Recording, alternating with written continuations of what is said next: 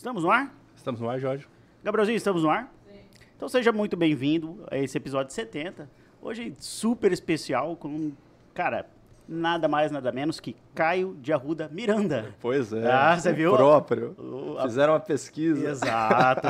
Mais conhecido nacionalmente como Caio Coppola. Ele que é formado em Direito na USP.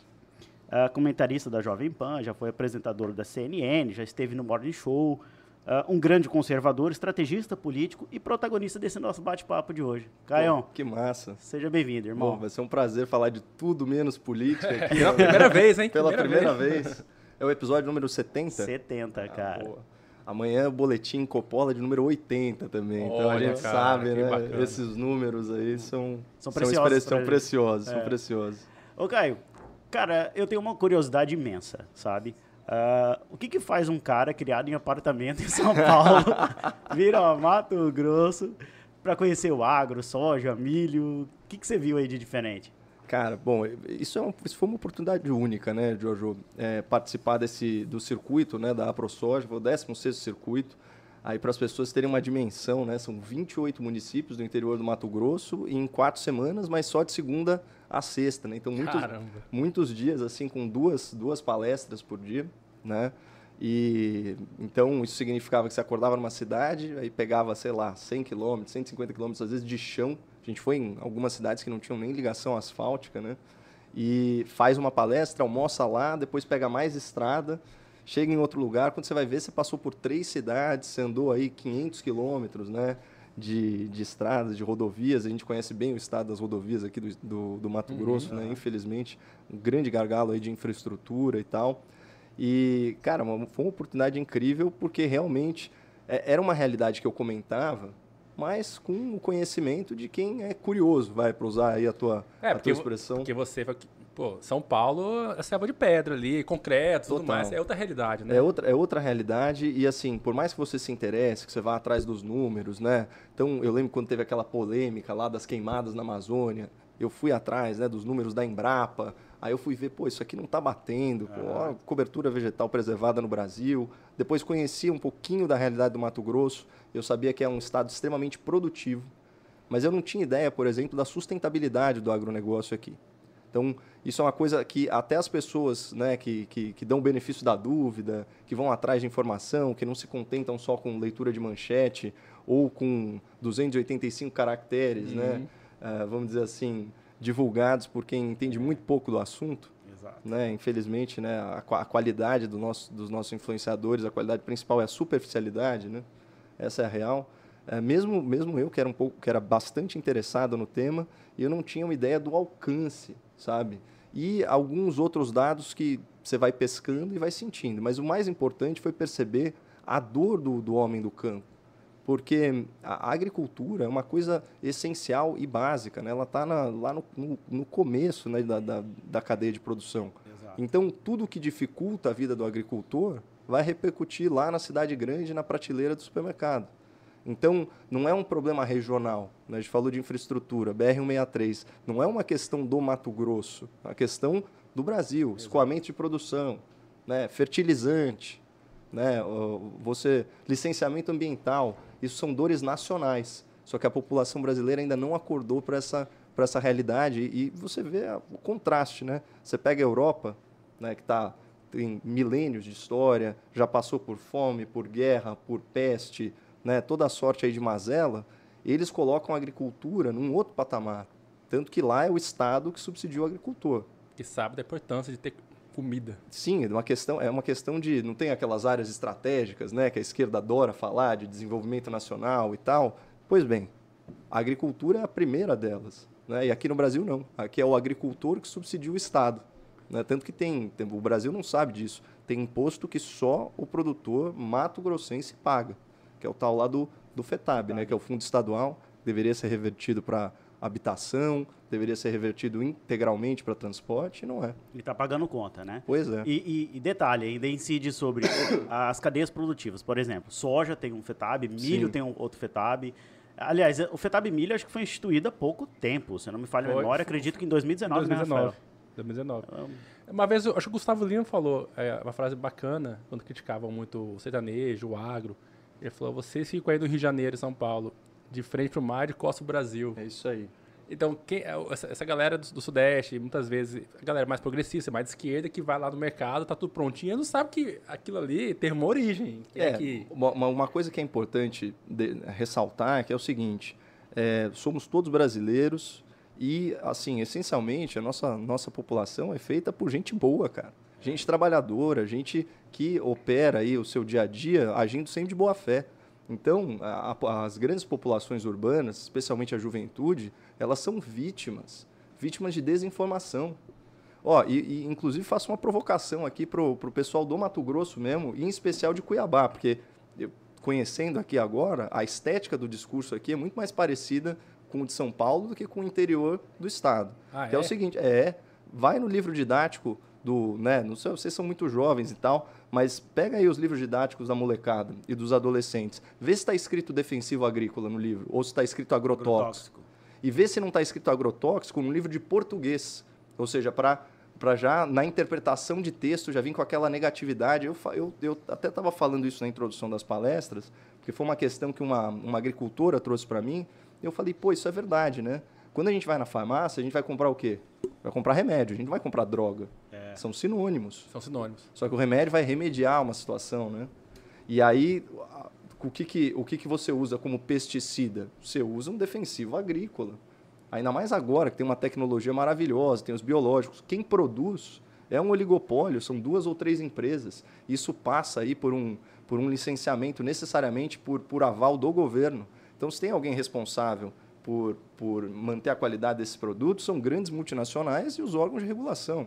O produtor rural não tem nada a ver com isso. Na verdade, ele detesta ter que comprar. Detesta ter que comprar. E passa toda a burocracia toda, é caro. É caro. Eu vi o pessoal da Patrulha Rural, aliás, um abração aí para a turma da Patrulha Rural. Sempre teve muito... aqui o comandante, o coronel, né? Foi o coronel... Mas se a gente pensar nisso mesmo, cara... O que tem de fraude, né, nisso aí, de fertilizante, tá? Eu fiquei impressionado. Foi Verdade, foi o coronel do Gefron que combate... Ele teve aqui já no programa. Tem um cara, você sabia, Caio, que a Polícia Militar do Estado de Mato Grosso tem um grupamento hoje muito importante, policiais extremamente preparados para combater gangsters, sabe como é que chama isso, né? Crimes, crimes de... Do agro, né? Do agro, cara. Eu vi que é especializado, né? Eu tive a oportunidade de conversar com alguns oficiais aí que foram destacados, né? Que na verdade é uma nobre tarefa, porque, de novo... É aquela história, você onerou o produtor, você onerou o agricultor, você está onerando toda a cadeia, né? Esse custo Brasil é pago pelo país inteiro, né? Então, só aqui, né, você vê, aqui é realmente, né, o país em que o rabo abana o cachorro, né? O resto do mundo inteiro subsidiando a agricultura, fazendo lobby pesado, né? Inclusive defendendo com mentiras, né? Fazendo protecionismo comercial travestido de narrativa ambiental. Né? Eu acho que o caso mais emblemático disso, até o Fernando Cadori, quando veio aqui, falou isso, que é do presidente reeleito da França, né? Emmanuel Macron. Todo mundo lembra do que ele falou da Amazônia, que era perdão do trocadilho, né? Uma cortina de fumaça antes da reunião do G7, mas o pessoal não lembra o que ele falou da soja 2 anos depois, em 2021. Ele disse... importar soja brasileira e incentivar o desmatamento. Isso é a maior mentira que um cara poderia falar, e ele sabe que é mentira. Mas a quem que interessa isso aí? Você acha que foi um oportunismo comercial ou foi de sacanagem mesmo? Foi de má fé, Caio? Eu não sou um grande fã de conspirações, né? Até porque eu acho que é muito difícil você manter um segredo, né? Isso é dificílimo, só que às vezes você tem uma convergência, uma confluência de interesses, né? E às vezes são interesses escusos, né? Então, por exemplo, no caso da França, esse é um cara que está preocupado com o quê? Em ter uma imagem positiva junto ao eleitorado francês, tipo, olha, eu defendo a agricultura nacional, tá? Então esse é um ponto, você tem a motivação eleitoral do cara. Depois você tem uma questão estratégica, não dá para competir com o agronegócio brasileiro, por quê? Por produtividade, escala e preço. Não consegue. Aqui a gente é líder, né, de tecnologia, líder de melhoramento genético, líder de manejo de solo. Como é que o cara vai competir com quem planta safra de soja, safrinha de milho, faz plantio direto, não precisa arar? Bom, esse lugar é abençoado, né? Então, o que o cara tem que fazer? Ele tem que criar barreiras fitossanitárias, né, e barreiras ecológicas para dificultar, ou pelo menos tentar frear, né, o desenvolvimento da nação, porque isso vai... A França é uma grande produtora de grãos. Sim. Né? O Macron, nessa declaração, ele chegou a falar, olha, nem que a gente tenha que criar uma soja europeia, como se isso fosse possível, né? É, mas não é uma estratégia comercial, ó, Jorge. É uma estratégia de comunicação comercial. Eu vou falar mal do produto do meu adversário. Cria narrativa para foder os caras. É, imagina, é só você estudar, você vai ver, olha, o bioma amazônico, ele foi muito pouco prejudicado aí pelo plantio de soja e de milho, e ainda assim, isso é uma realidade de 2, 3 décadas atrás. Depois da moratória da soja, não há que se falar nisso. Aliás, o Código Florestal Brasileiro é rigorosíssimo, fiscalizado por satélite. Então, assim, o problema de desmatamento da Amazônia não vem do agronegócio, pelo contrário, vem dos lugares em que o Estado falha e não dá um meio de subsistência digno para as pessoas. E aí a gente vê o quê? Agricultura de subsistência, péssimo manejo do solo. Você vai ver isso onde? Você vai ver isso principalmente no Pará. Uhum. No Amazonas você não vê porque você tem uma matriz econômica lá na Zona Franca de Manaus.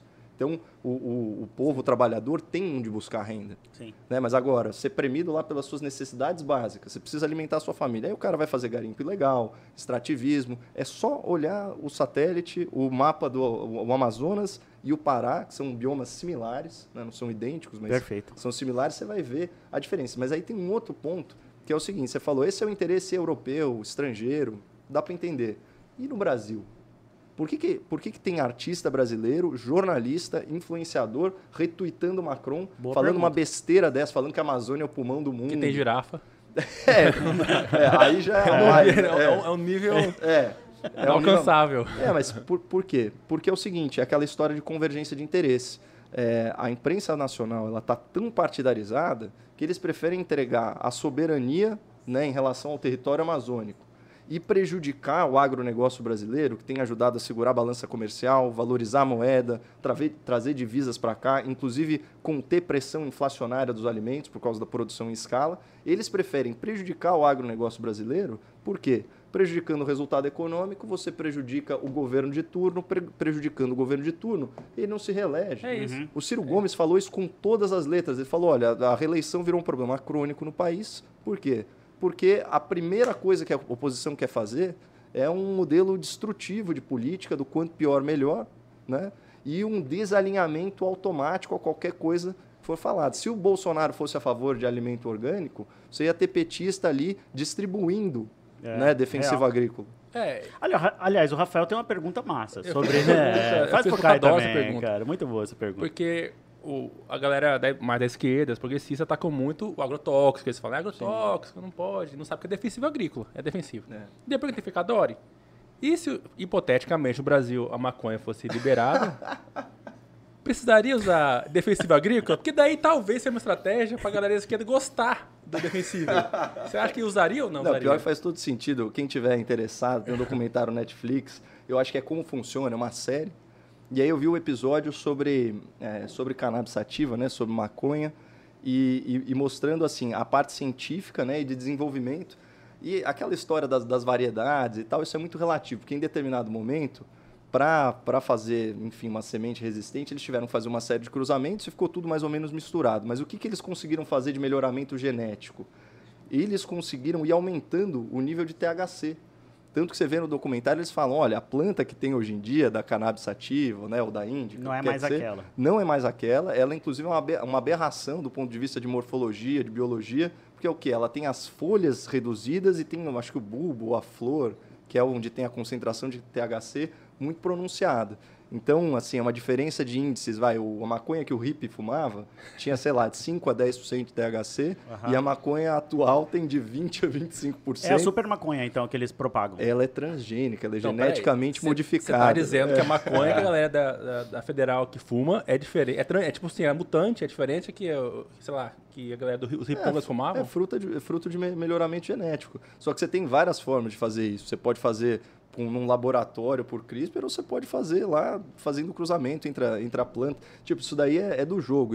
E pode ter certeza que se tivesse uma forma de garantir, né, um crescimento mais rápido e tal, as empresas do cannabis business fariam. Né? Se você precisar produzir em escala. As pessoas elas são muito ingênuas, né, achando que dá para você alimentar o mundo só com alimento orgânico, porque o alimento orgânico ele é muito vulnerável. Cara, seria como você criar uma pessoa sem vacina e remédio, pessoal. Vai, então, é uma obviedade. Vai, minha outra pergunta para o Cadoário me lembrou agora. É, como é que seria a vida da galera, os veganos, a galera tipo, mais que critica o agronegócio? Fala, como é que seria a vida deles sem o agro produzir em escala, sem o defensivo agrícola? Daria para ser vegano barato hoje em dia? Não, não tem como. Você vai pagar o quê? R$20 o litro do suco? Não tem como, porque você é uma questão de segurança alimentar mesmo. Por exemplo, lá na França, eu estava vendo os números, com todo, imagina, a narrativa ambiental... e até dos orgânicos e tal, eu não, aqui não vou criticar, você faz o que você bem entender com o seu dinheiro e tal, só que o ponto é o seguinte, lá só 4%, menos de 5% da agricultura é destinada a produtos orgânicos, isso com todos os incentivos, com toda a tecnologia, né? Agora, aqui no Brasil, como é que você vai alimentar a humanidade, né? Sem o defensivo, sem fertilizante, não tem como. Então, chega uma praga, você destrói a lavoura inteira. Não só os brasileiros, a humanidade. Eu acho que só os próprios veganos, porque, se você pensar bem, hoje em dia está crescendo o número de pessoas Sim. que gostam dessa cultura, restaurantes crescendo. Se está crescendo é porque barateou a compra desses produtos. Galera, é uma questão que o pessoal não entende, né? A pressão inflacionária é muito grande. E outra coisa...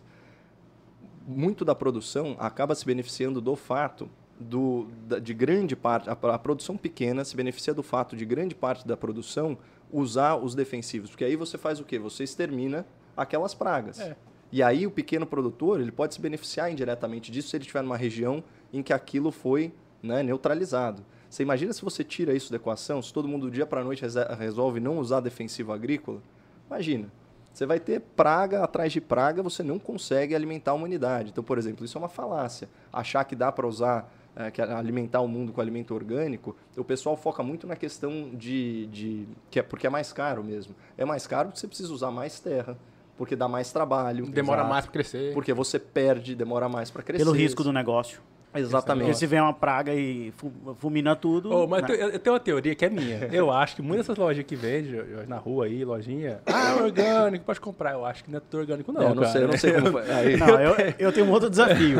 Eu desafio a Paola Carosella. Eu desafio a Paola Carosella, aquela famosa chefe de cozinha...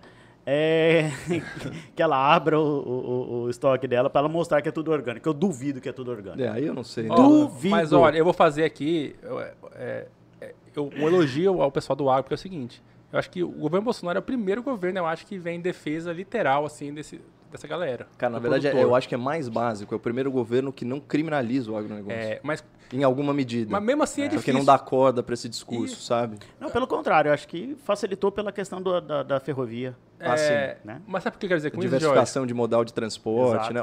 Só, de novo, né? Pegando a França.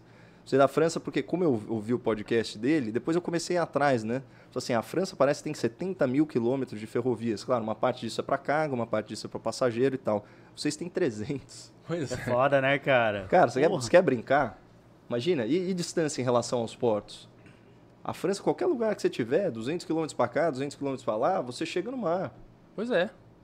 Sem falar em todos os outros modais, é tudo interligado lá. Aqui no Brasil, vocês estão 2 mil quilômetros, às vezes, Porto de Miritituba. Você sabia, Caio? Talvez saiba, né? Você que tem defendido bastante esse nosso tema, que hoje, estou falando, dia 6 de junho de 2022, Mato Grosso pode dobrar a produção sem derrubar uma árvore. Uma árvore, porra. Então, assim... então, isso apavora os caras. Porque o que acontece, né? O pessoal tem duas coisas que estão apavorando eles. Primeiro, não precisa mais derrubar nada, porque a tendência qual que é? É ir aumentando o confinamento, né, da pecuária, né? Isso é uma tendência natural. Feito isso, você tem a área de pastagem, que é super fácil de converter, é mais fácil de converter para plantio. Olha o Gabrielzinho querendo aparecer. Vai, dá um abraço. Só pode ter um print depois. É o corte. Cara. É o corte. Então, aí quando você vê essa relação, hoje em dia aqui no Mato Grosso, vai pegar o exemplo, né, do estado. Você tem aí cerca de 10% dedicado da terra destinada à produção agrícola. E você vai ter uns 25% dessa terra, isso contando já as pastagens naturais, você vai ter 25% dedicado à pecuária. Sim. Você conseguiria tranquilamente, aumentando o confinamento e expandindo a produção agrícola e é exatamente o que você falou, não vai derrubar uma árvore. Né? Então, isso é um medo dos caras. E o outro medo é o seguinte, a hora que entrar a ciência de verdade, não essa pseudociência, né, o problema do ecossistema, a flatulência do boi, ou fica em casa, a economia a gente vê depois, essa pseudociência, não, a ciência de verdade. Exato. Então, eu estava conversando com o Cadori, ele mostrou os resultados lá de uma pesquisa da Exalc e da USP, então, né, Escola Superior de Agronomia, sim, Universidade de São Paulo. Um dos maiores do país. É, renomada internacionalmente, usando metodologia internacional, e mostrou lá, ó, a forma mais comum de plantio aqui no estado do Mato Grosso, que é como a gente já falou, né? Safra da soja, aproveita, faz a safrinha do milho. O que isso significa para o meio ambiente? Isso é um sequestro de carbono de 1,6 tonelada por hectare. Isso é muita coisa. A gente ensinou para o mundo isso. Não, mas o mundo não está sabendo, o Brasil não está sabendo, porque o que acontece? Isso é mais sequestro de carbono que vários outros biomas. É mais sequestro de carbono, por exemplo, que o bioma cerrado. Mas para o pessoal entender, é porque as folhagens ficam tampando, ficam em cima do carbono ali. Não, porque é o seguinte, a folha, ela faz, ela respira, né, obviamente, mas ela também, né, faz fotossíntese e tal. Então, para isso, ela vai tirar o CO2 do ar. Quando ela faz isso, o gás carbônico, um gás de efeito estufa. Então, não só você está tirando, né, esse gás, como você está contribuindo para o arrefecimento da temperatura, né, já que é um gás de efeito estufa, sim, e você está agindo quase como um purificador. Com certeza. Então, você está limpando o ar do Brasil, da América do Sul, do planeta. Do planeta. E o que eu estava falando sobre o agro é o seguinte, que eu quero elogiar o agro, porque o Bolsonaro acho que é o primeiro governo que ainda incentiva, mesmo assim ele está falando de Brasil, que tudo é difícil. O pessoal do agro, ele sobrevive apesar do Estado. É isso aí.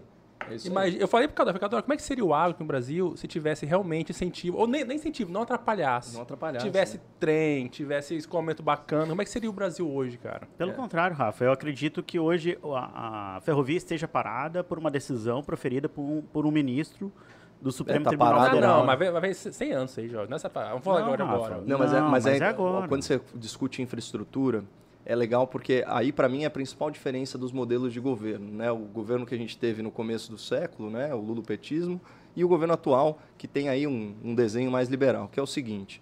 Primeiro, diversificação de modal, né? Então, qual foi a sacada do ex-ministro da infraestrutura, do Tarcísio, né, pré-candidato ao governo do meu estado, inclusive? É o seguinte. O que ele bolou? Olha, a gente não vai mais fazer, isso foi feito por medida provisória, então, iniciativa também do presidente da República, a gente não vai mais fazer ferrovia só pelo modelo de concessão. Ou seja, a gente livra o Estado do ônus de fazer aquele primeiro aporte. Agora tem um modelo de autorização. Ou seja, se você tiver uma sociedade de propósito específico, né, uma grande empresa, fala assim, não, eu banco o desafio, vou fazer os estudos, vou adquirir as terras, vou pegar o licenciamento ambiental, cabe só ao poder público autorizar. Isso é uma mudança tremenda. Então, foram solicitadas aí dezenas e dezenas de autorizações para aumentar a malha. E depois, é muito do que você falou, né? Ó, nós vamos parar de atrapalhar. E já que eu falei da BR-163, ela é a cara do PT no poder. Eu vou explicar por quê. A gente sabe que a BR-163 ela é concessionada. Sim. Né? Sim. Então, ela está na CRO, que é, por sua vez, uma subsidiária de uma empreiteira que foi envolvida em grandes escândalos de corrupção. Odebrecht. É. O que acontece? Por que é tão ruim, apesar de ser privatizado? Porque você vai em São Paulo, você vê o modelo de privatização, funciona lá. Né? Você vê, as rodovias são um tapete, tudo, sim, duplicado, esse tipo de coisa. Aqui não. Né? Qualidade asfáltica péssima, principalmente os trechos norte. Eu vi, todas as vezes que eu peguei a BR-163, eu vi acidente, eu vi caminhão tombado, sem exceção. Foi bem desagradável, inclusive. É que nós do Mato Grosso estamos acostumados. É legal ver seu olhar. Não existe. Imagina, caminhão tombado. Te acostumou. Não ter acostamento, não ter ponto de ultrapassagem. Né? Enquanto eu estava aqui, teve pelo menos 3 tragédias na BR-163. Sim, né? Que faleceu 11 pessoas. É, à luz do dia. É um negócio assim, não tem condição. Mas por que isso? Porque o contrato, o modelo de concessão que foi feito, foi um modelo com um deságio muito grande. Então, nessa ânsia assim, não, vamos cobrar o menor pedágio e tal, mas pensando no quê? Como era um contrato de 30, 35 anos, a empresa contava com um subsídio, né, de crédito. Contava com um crédito muito facilitado, crédito abundante, BNDES, para quê? Para as campeãs nacionais. Isso é o quê? Os amigos do rei. Os amigos do rei. Esse é o modelo de capitalismo de compadrio, uma coisa entre compadres, entre aquela turma selecionada. Veio a operação de combate à corrupção, seca essa fonte e o modelo não se sustenta mais. Tanto que eles duplicaram o que precisava duplicar, que era 10% do contrato, começaram a exigir o pedágio por sua vez, era barato. né, e ele é regido por regras contratuais, eles se deram por satisfeitos. E agora você tem esse problema. Ninguém mais quer assumir a rodovia porque está vindo a ferrovia, mas, por sua vez, a ferrovia vai demorar um tempo. Então, você imagina o drama do... É o limbo. É. Acho que eu não lembro. E você cai no desvio. E, na época, saiu uma matéria sobre isso. Tipo assim, uma explicação justificando, Jorge. Ó, eu vi na Rádio Tramérica esses dias. A empresa não vai poder continuar com a concessão, vai entregar. Vai entregar. Seja, ó, amigavelmente. Não estou dando conta, aí, ó, não quero mais. Mas por quê? Porque teve... A investigação da Lava Jato descapitalizou a empresa. É isso aí. Cara, ainda justifica, velho. Tipo assim, cara... Não, era porque era para o negócio ser sustentável. Ou seja, sim, ele dependia de uma fonte externa que saiu da equação. Ou seja, não são modelos sustentáveis de gerir o Estado, nem quando você chama junto o privado. Que é uma outra coisa também que eu aprendi nessa minha aventura aí pelo interior do Brasil, né? Esse Brasil que eu falo, que produz, que preserva, que dá muito certo e que prospera apesar do Estado. Outra coisa que eu vi é o seguinte, isso realmente eu não tinha ideia que era assim. Hoje em dia eu falo agronegócio, para mim são dois mundos separados. Você tem o agro e você tem o negócio. O negócio é muito parecido com o Brasil que a gente não quer ter, que é o quê? Oligopólios, né?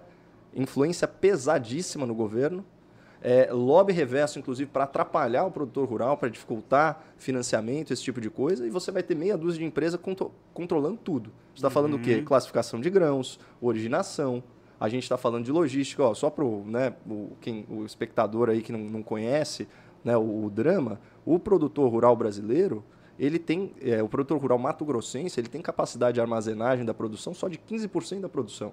Ou seja, o produtor aqui do Mato Grosso não é dono da sua safra. Porque ele coloca para armazenar e terceirizado. Aqui, ó, e inclusive do ponto de vista nacional, vamos supor, tem uma crise, a gente tem uma super safra, precisa segurar grão, tem uma guerra internacional rolando. Não consegue estocar, a gente consegue estocar só metade. Só que dessa metade, só 30% está com o cara que efetivamente produz. É pouco, hein, cara? Ou seja, na verdade, aquela história da Dilma, né? O 30%, 50%, não sei o quê, mas enfim, dá 15% só na mão do produtor. O resto vai estar na mão de trade, vai estar no pessoal que opera a logística. E isso é uma coisa que me mostraram, né? A diferença de burocracia, por exemplo, para o produtor rural fazer um financiamento de uma máquina, né? Que, para quem não sabe, assim, são caríssimas, né? 2 a 6 milhões de reais e tal, com fila de espera, inclusive. É muito mais fácil fazer o financiamento de uma máquina do que fazer o financiamento de um silo. Aí você tem que dar mais, você tem que dar mais garantia real. Aí você fala assim, por quê? Não tem lógica.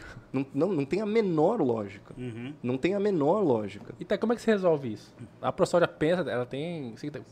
Andou com ele. É entender que agronegócio não é necessariamente a mesma coisa. Que essa é uma segunda batalha. Primeiro a gente tem que mostrar que agronegócio não é vilão do meio ambiente, ajuda a preservar, né? Enfim, é essencial para a cadeia produtiva nacional, essas coisas. E a segunda batalha é o seguinte, tem gente aqui que está pegando esse ambiente de liberdade econômica, porque é um ambiente de muita liberdade econômica. Eu pessoalmente, acabei, né, nas palestras lá, endereçando milhares de produtores, né? São 28 municípios, eu falei literalmente com milhares de produtores rurais. E, cara, não é aquela imagem do latifundiário, rei da soja, não sei o que, isso daí é uma... minoria ínfima, não representa a categoria. Não é, pelo que eu vi, não é o que a Aprosoja se propõe, não é o que a FAMATO se propõe, sabe, a Acrimate e todas as instituições. Essa turma é realmente preocupada. A agricultura familiar, você viu? Não, vi. Não vi, mas, não conhecia essa realidade. Eu achava que o agro é malvadão, mas daí eu vi que tem um... Jorge, o agro solidário aqui, bebê de soja, sabor banana, eu adoro banana, velho. Isso aqui vai ficar aqui, né, o Linto? Você vai levar de volta não, né? Não tá vazio não, né? Cara, aliás, Olinto, por favor, pode mandar mais, tá? Tem 2 meninos pra dar leitinho lá em casa. O que é isso aqui, cara? É agro solidário, mas o agro não é malvado, cara. É verdade, né? Só assim, ó, se você for pegar, isso é número nacional, porque parece que o número daqui do estado é melhor ainda, mas nacionalmente você vai ter aí os 66% de vegetação nativa, tá? Uma parte, acho que uns 13%, alguma coisa assim, é reserva indígena. Aí você vai ter as terras devolutas, né, que são mais uns 16%. Aí você vai ter os parques nacionais, mas a maior fatia está lá registrada no CAR. Ou seja, 25%, né, dessa área, na verdade, dá quase, dá mais de um terço da área preservada, está na mão do produtor rural. né? E principalmente produtor rural, que é legalizado, que tem a posse regularizada. Que anda bonitinho, né, cara? Cara, e é a maior parte, porque hoje em dia o cara não vai conseguir, ele precisa ter... Um financiamento, inclusive de banco. Financiamento de banco, para ele conseguir exportar, ele vai precisar fazer isso. Então, é um perfil de empreendedor extremamente regulado e conforme com a legislação. E são doidos, que assumem riscos violentos. Não, o cara enterra dinheiro. Enterra dinheiro. O agricultor enterra dinheiro. Eu acho que isso aqui, velho. Aliás, Rafael, podemos falar um pouquinho da Aprosoja, Mato Grosso? Podemos, cara, é um prazer. Sempre um prazer falar de Aprosoja. Hoje... Aliás, eu peço desculpa aqui pro espectador, eu tô um pouquinho gripado, só pisar em São Paulo. É que é muito tempo respirando ar puro, nadando em água limpa. Eu já chego, eu moro muito perto do Rio Pinheiros, né? Eu moro do lado errado do Rio Pinheiros. Tem um lado certo, né? Que é do centro expandido. Ele é educado, centro expandido, olha aqui. Centro expandido. E aí tem a turma da roça paulistana, né? Eu tô na roça paulistana. Mas enfim, e aí foi só pisar lá que eu já fiquei doente, peço desculpas, mas falar da Aprosoja aqui. Vamos falar de sustentabilidade. Aliás, o Caio já falou um pouquinho de sustentabilidade, né? Falou pra caramba. As informações da Aprosoja, Mato Grosso, assim, vamos falar um pouquinho o que pouca gente sabe, Rafael Milas de Oliveira. Você sabe o que é? Plantio direto? Plantio direto. Você sabe a importância disso? Eu aprendi com a Dora, isso aí poupa tempo de produção, isso ajuda o planeta, é sequestrador, que sequestra carbono, então é um criminoso. Dá pra esquerda falar isso, que somos sequestradores. Sequestramos carbono. Sabe aquela coisa antiga de falar que tinha que revolver a terra? Não, isso acabou. O plantio direto é uma forma de manejo do solo que envolve técnicas recomendadas para conservar, aumentar a produtividade e melhorar continuamente o ambiente de cultivo. Isso, cara, que lindo esse tema, a gente está falando. E até agora o nosso programa só permeou sobre esse assunto. Sim. Maravilhoso, né? O plantio direto é composto por 3 principais técnicas. Quais, cara? Sabia, Caio? 3 técnicas? Vamos ver se eu tô manjando. Ausência ou mínimo revolvimento do solo, que foi isso que eu falei. A cobertura do solo com a palhada da colheita anterior e a rotatividade de culturas. É isso aí, né? Eu sabia as 3. Legal. Não, ou porque... Não sabia esquematizar, mas conheci o conceito. Mas com certeza você sabe disso. Por que a rotatividade de culturas? Porque ora você faz o plantio da soja, ora do... Milho. Milho, viu? Caio já tá craque, cara. Show de bola. E para saber mais sobre isso... Você acompanha a Aprosoja Mato Grosso no @AprosojaMT nas redes sociais e também aonde, Rafa? No YouTube, cara. E onde mais? Nosso programa.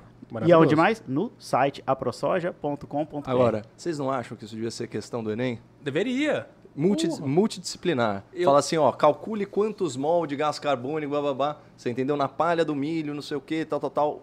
Por quê? Não. O que vai cair? Vai falar de agrotóxico, com aquela visão lá do DDT dos anos 70, que furava a camada de ozônio e tal. Mas a galera que critica, eles usam SBP em casa pra matar pernilongo, cara? Cara, olha, eu vou te falar o seguinte, né? Não, a hipocrisia reina, né? entre a humanidade, né? Então, a gente... Pra mim, uma frase que... Na verdade, é uma alegoria que ilustrou muito pra mim essa viagem, né? A gente conta lá na cidade a história do pai consciente, que o filhinho dele vê o gari, né, passando pela rua, no caminhão de lixo e tal, fala, papai, olha lá o homem do lixo, olha lá o homem do lixo. Aí o pai, educando a criança, né, vira e fala o seguinte, não, filho, o homem do lixo somos nós. Esse aí é o homem da limpeza. Olha só, cara. E, cara, o lance do agro é a mesma coisa, porque, assim, chega a ser uma piada um morador típico, médio, né, da cidade, comparar a sua própria pegada de carbono com a pegada de um produtor rural. Porque, assim, na largada, você pensar individualmente, o que o cara está sequestrando de carbono, e o que é o consumo urbano? É um monte de embalagem, é um monte de coisa que não vai para reciclagem. Acender a maconha, carbono. É verdade. Aí é verdade. Ele tá sequestrando carbono, ele tá mandando tudo pro esôfago, pra laringe, pra faringe, pra traqueia, né? Jogando um monte de... Mas aí é uma forma ruim, né, de sequestrar carbono, é ruim pra saúde dele. Inclusive, esse podcast não tem nenhum maconheiro, viu? Gostaria isso é verdade. Bem. Nem entrevistado. Deus, né? Aqui somos todos Deus, pátria e família. Hoje, eu quero ver se você tá antenado já hoje, porque você, pegadinha. Já falamos sobre o agro solidário. Você lembra que eles fazem com esse leite aqui? Cara, esse leite aqui, ô Caio... Esse aqui eu não conhecia. É um projeto social da Aprosoja Mato Grosso. Porque o agro é malvado. É. Da Aprosoja Mato Grosso. Gostaria de deixar muito bem claro, frisado. É aqui do nosso estado. Ó, 100% doado. Em que eles fazem a doação, galera, desse leite aqui para as entidades, tá? Para as crianças que necessitam de um alimento saudável, enriquecido de vitaminas. E pouca gente sabe. Porque sabemos, Jorge, que inclusive a formação da criança intelectual, inclusive a formação física do cérebro, formológica do cérebro, é muito importante isso aqui, cara. Pô, que massa. E isso aí não é comercializado, isso aí é doado. Doado. É doado. É de graça. Isso aqui a ProSoja faz... Aliás, além do leite, ele faz, inclusive, distribuições de cestas básicas. É muito legal. Isso vai ao encontro, Rafa, de um estudo que eu tive acesso, Caio, bastante interessante esses últimos tempos, que fala o seguinte... Eles pegaram alguns experimentos educacionais e colocaram assim, bom, vamos pegar uma sala e remunerar bem os professores. Pá, deram grana para os professores. Sim. Vamos pegar uma sala que tinha 50 e botar 20. Aí pá.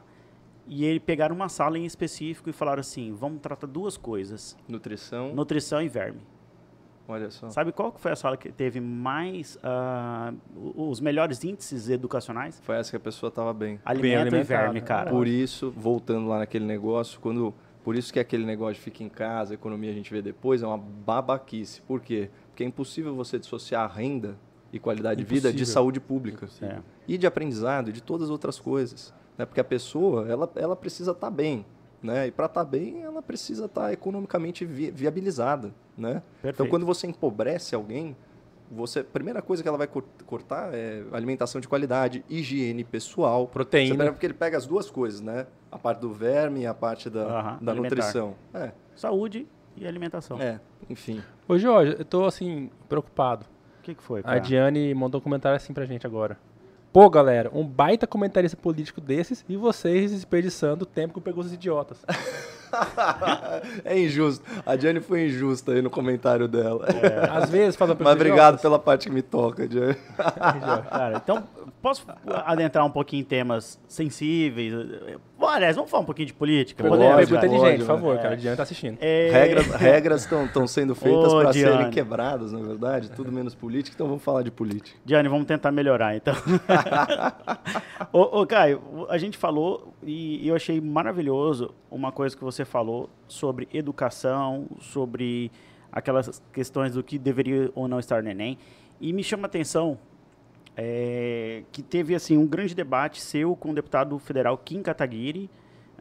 Foi maravilhoso, acho que o Brasil inteiro parou aquele dia. Teve uma audiência muito boa mesmo. Foi maravilhoso. Né? Eu mesmo parei o que eu estava fazendo para vocês. Ali era minha boa estrutura, cara. O áudio estava esquisito. Uma audiência nossa aqui não dá tudo isso, é uma qualidade boa. Só que assim, o Kim é um cara que tem um grande trabalho também para a FPA, né? Que é a Frente Parlamentar da Agropecuária. E recentemente, enquanto presidente da Comissão de Educação, falou exatamente o que você falou. Que nós deveríamos estar discutindo cultivo, produção e tal, e desconstruindo essa questão do agrotóxico como malvadão. Sim. O que eu queria jogar, a provocação é o seguinte, não seria um momento de uma união entre dois grandes players, que é Caio Coppola e Kim, em prol de algo muito maior? Mas eu tenho certeza que nas pautas de liberdade econômica, a gente deve falar praticamente em uníssono, né? Para mim, o grande vício do Kim, enfim, do movimento que ele representa, é estabelecer uma falsa equivalência moral entre o atual governo e o governo que quer voltar à cena do crime. Isso usando as palavras do próprio vice-presidente. Do Alckmin, né? Escolhido aí, da escolha deles. Então, mas assim, em relação a questões específicas, né, é elementar. Qualquer pessoa que tem um mínimo aí de patriotismo, né, e que tem, vamos dizer assim, aí no seu DNA político, apreço pela liberdade... Porque foi exatamente o que eu comentei com vocês. Aqui o agro, quando você vê a realidade do produtor, é a realidade de liberdade econômica, assim, em ação. E você vê, inclusive, no ato pioneiro de desbravar as regiões. Né? Quando a gente, eu tive a honra, né, de me endereçar às famílias pioneiras, né, de apertar aquela mão calejada do agricultor de 40, 50 anos de lida, que veio para cá, né, sem nenhuma estrutura. Veio para cá, não tinha cidade para começar, né? Não tinha rua, não tinha comunicação. Imagina isso, não tinha comunicação. O que eu conversei, turma que dormiu embaixo de lona, que inclusive provavelmente dependeu aí da comunidade, por isso também o senso de comunidade aqui é muito fortalecido. aqui me lembrou muito uma realidade que eu conheci nos Estados Unidos, que a comunidade é muito mais forte que o Estado. Então, a maioria das palestras que eu dei, grande parte, vai nos CTGs, né? No central... Sério mesmo? Você deu palestra em CTG já? Só dei palestra em CTG. Que massa, cara. É, inclusive a mãe, quando... e aí, filho, como é que é? Porque tem uma curiosidade, né? Falei, olha, mãe, como que é o interior do Mato Grosso? Como são as pessoas? Falei, mãe, é um monte de gaúcho num forno. É isso, é isso. Porque... e comendo costela todo dia, né? Todo dia. E tomando tereré. Aliás, foi um problemaço esse negócio de churrasco. E a comida? Eu falei, cara, o melhor churrasco que você comeu na vida. O problema é que é de tarde e de noite, todo dia, né? E o pessoal caprichava mesmo, e a gente caprichava também no apetite. Mas o ponto aqui é o seguinte, o que eu vi? Eu vi produtor, um emprestando máquina para o outro, eu vi produtor trocando boas práticas, eu vi produtor com um grupo de Telegram, aí você vê a responsabilidade do cara, né? Numa canetada, tirar um serviço desse lado de Telegram. Agora, quando teve estiagem do milho, fazendo grupos para caso houvesse, né, incêndios acidentais, para todo mundo lá da região se mobilizar para resolver o problema. Por exemplo, citar aqui uma iniciativa da Aprosoja, o CETECNO. Né? Eu fui lá em Campo Novo do Parecis, conheci lá toda a estrutura, e eu perguntei, obviamente, né, quem que está... quais são as empresas que estão patrocinando e tal. O Calori falou, não, a gente tomou a decisão de não ser patrocinado por ninguém, porque isso enviesa resultado, não deveria, né, mas enviesa resultado técnico-científico.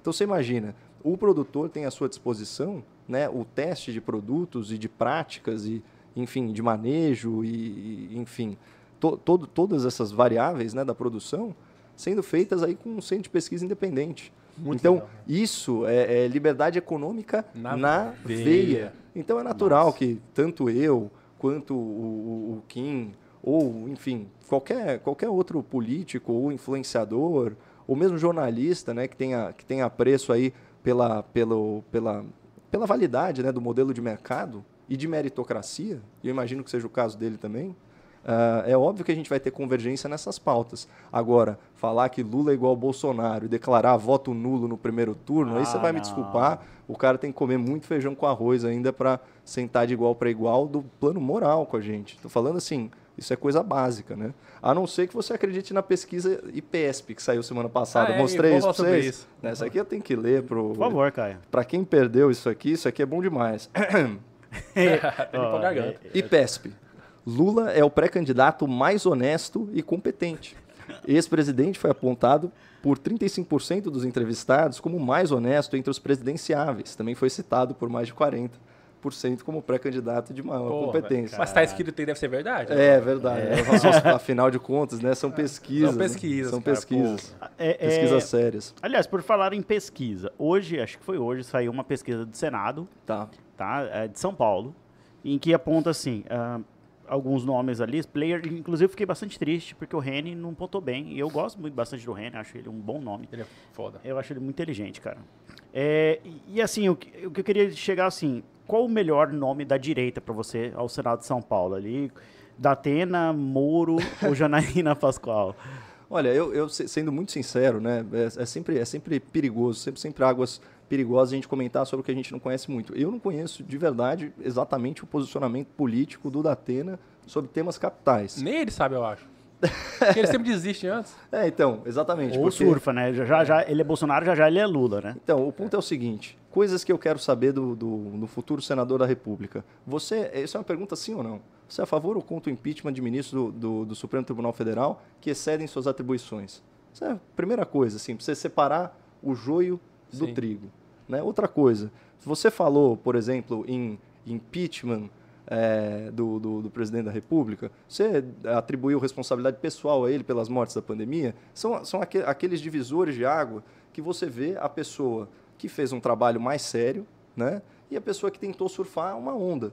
Né? Você citou o caso aí do professor Reni, né? Que eu conheço, inclusive, e tal.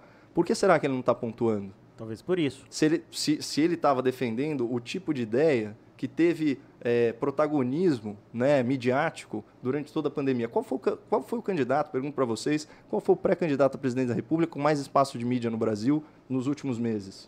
Foi o João Dória. João Dória, verdade. Ele tinha coletiva de imprensa todo dia, ao vivo na CNN, na Globo News, repercutindo muitas vezes em todos os canais. E trouxe a vacina, querendo ou não, ele trouxe a Coronavac, mas trouxe, ele não aproveitou. Não, ele foi fundamental aí nessa negociação, que foi uma negociação paralela, razoavelmente bem sucedida, né? A primeira iniciativa. É isso que dizer, foi a primeira iniciativa. É isso. Não, a primeira iniciativa foi a da Oxford, não? Foi do governo federal com a Oxford. Não, mas assim, chegar aqui no Brasil, chegou, de vacinar. Sim, foi uma diferença de dias, né? Mas para a direita, desses nomes aí que se apresentaram na pesquisa, Datena, Moura ou Janaína, tem alguém que te represente melhor? Aí vem aquele corte que eu fiz. Porque eu acho assim, eu sempre fui muito. Eu sempre procurei ser muito ponderado, né, em relação ao Sérgio Moro, por todos os méritos aí em relação ao trabalho louvável que ele fez de combate à corrupção no Brasil. Isso aí ninguém tira da biografia dele. Agora, quando chegou na hora do vamos ver, né, ele insinuou que o presidente da República havia cometido um crime que depois, em depoimento, ele não confirmou. Não é verdade? Sim. Verdade. Ele teve aí o passeio dele, né, pela seara política, repleto de histórias esquisitas, de traições, né? Tô dizendo assim, vou para o partido tal para sair por tal. O Podemos, ele só vazou. Foi um negócio esquisito demais.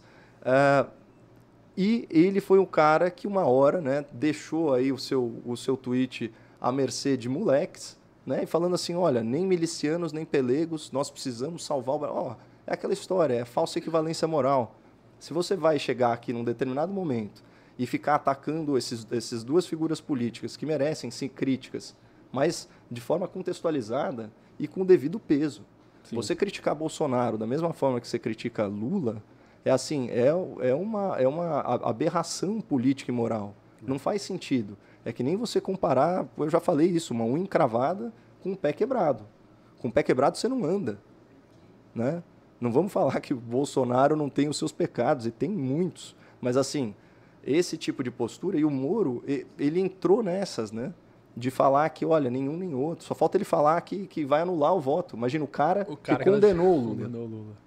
Porque são critérios, ainda mais para um juiz de direito, são critérios formais. Por exemplo, o Lula é o único candidato... Você pode pegar todos. Você pode colocar, se fosse o Boulos, alguém do PSOL...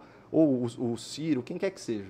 Você pega todos os candidatos, só tem um que foi condenado em segunda instância, em múltiplos processos. No STJ, no STF, em tudo. Em tudo. Por quê? Só não transitou em julgado, mas o que acontece? Na segunda instância, você exaure o exame das provas. Portanto, a partir do julgamento em segunda instância, né, porque você tem o rito normal, né, a vara federal, depois você sobe o TRF, e aí, no caso dele, ainda teve, num dos processos, confirmação do STJ.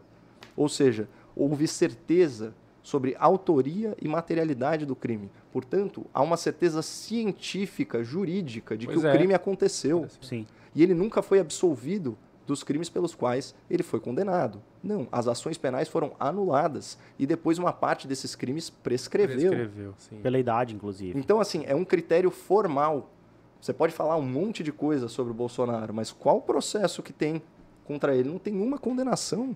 Só tem aquela ridícula da... Como é que é o nome da doidona lá, da deputada federal? Não, pô, graças a Deus não tô acompanhando. Para qual delas? Não, aquela que ele falou... Dá-te da outra. Só porque você é feia, né? Só não... mas isso ainda tá rolando? Não, eu acho que ele foi condenado, não foi? Claro, mas... Não, mas ele não falou nada de errado ali. Não, e outra coisa, a gente tá comparando... Então, de novo, tem que comparar maçãs com maçãs e laranjas com laranjas. Exato, perfeito. Nem laranjas com laranjas podres. Porque é o seguinte...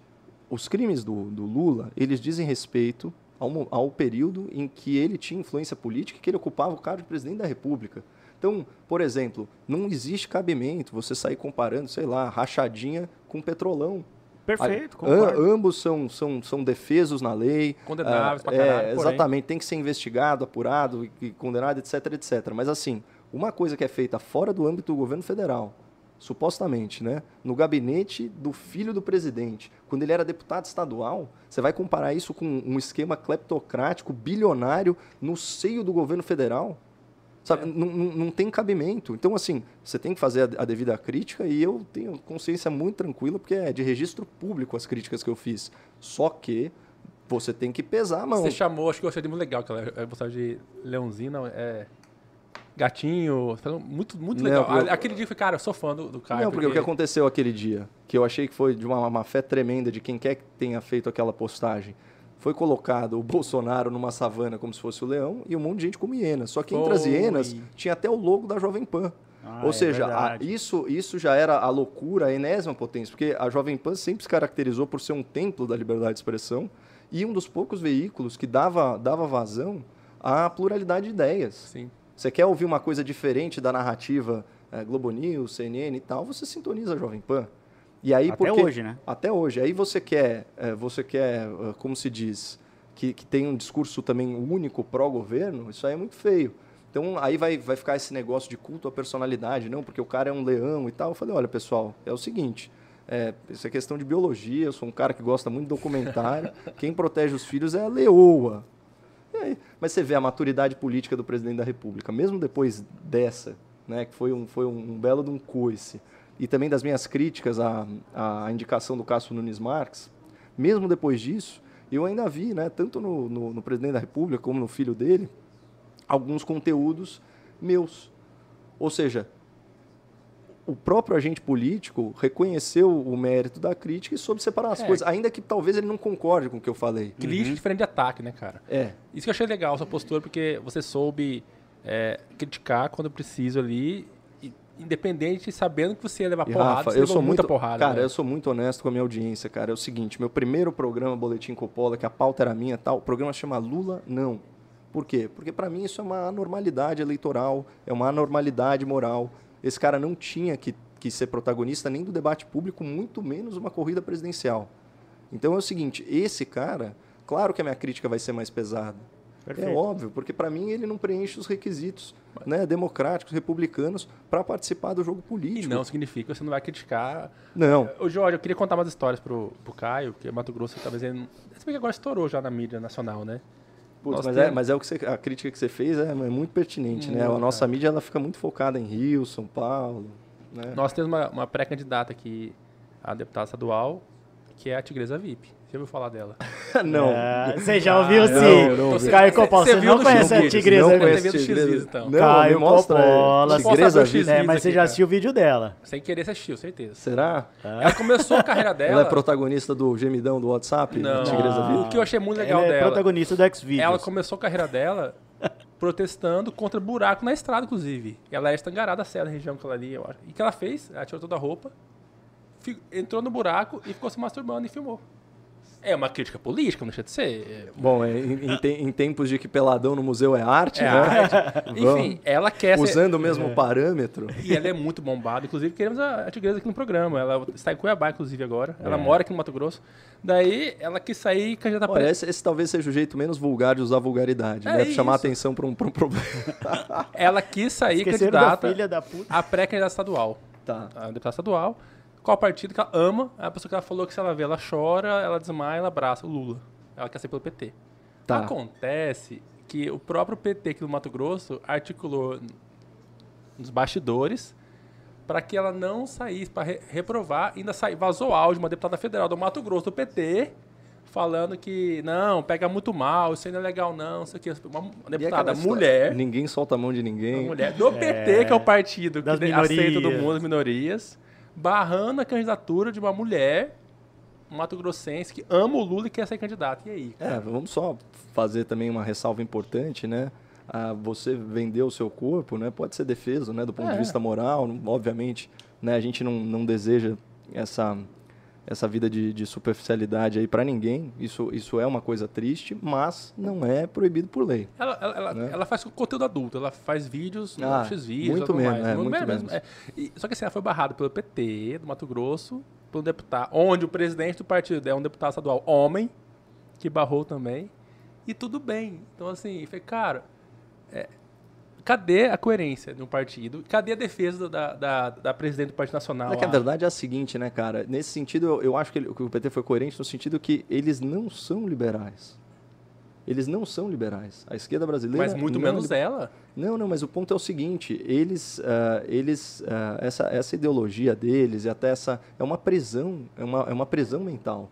você tem que pensar exatamente como eles fazem. Tanto que tem, eles ficam brincando, né, daquele jogral, né? O cara fala alguma coisa e a plateia repete, né? Tem um vídeo lamentável do Lula exaltando aí toda a sorte de movimento de natureza criminosa, de natureza terrorista, de natureza narcotraficante, o Geraldo Alckmin do lado, né? Cantando o hino internacional socialista, cantaram juntos. Coisa. Então, assim, essa turma realmente, eles atacam em massa e defendem em bando, né?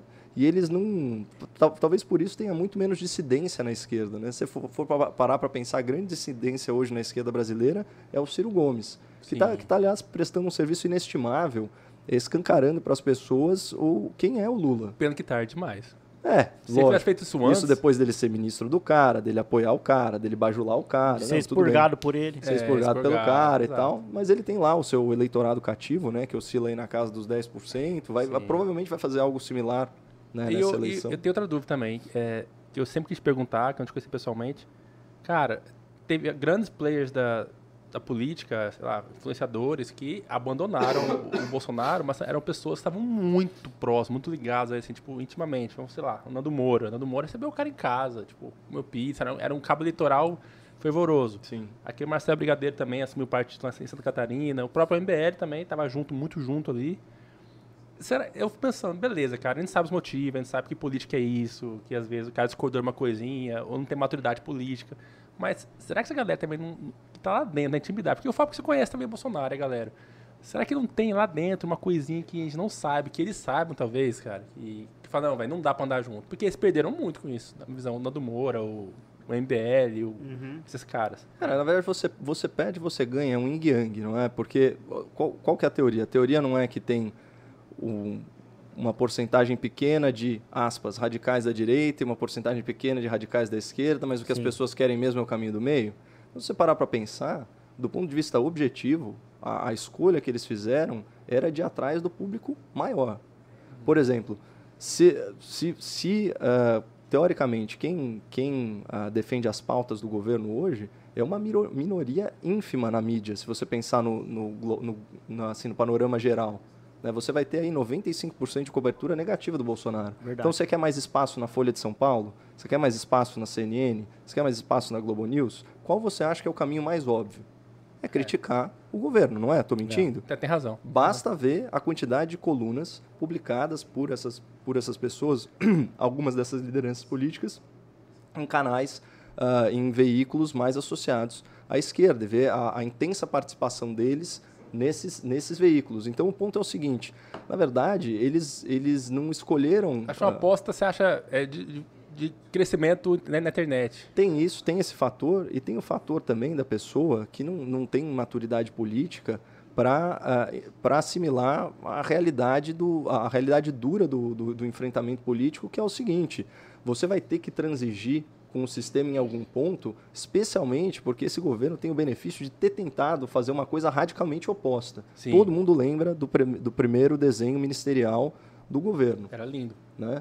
E eu, inclusive, acho que eu amadureci nesse sentido, porque, você vê, é uma injustiça tremenda você falar que o governo está na mão do Centrão sem fazer uma ponderação óbvia, que é a seguinte, nunca o Centrão teve tão pouco do orçamento federal na mão. Isso é verdade. É mentira o que eles falam.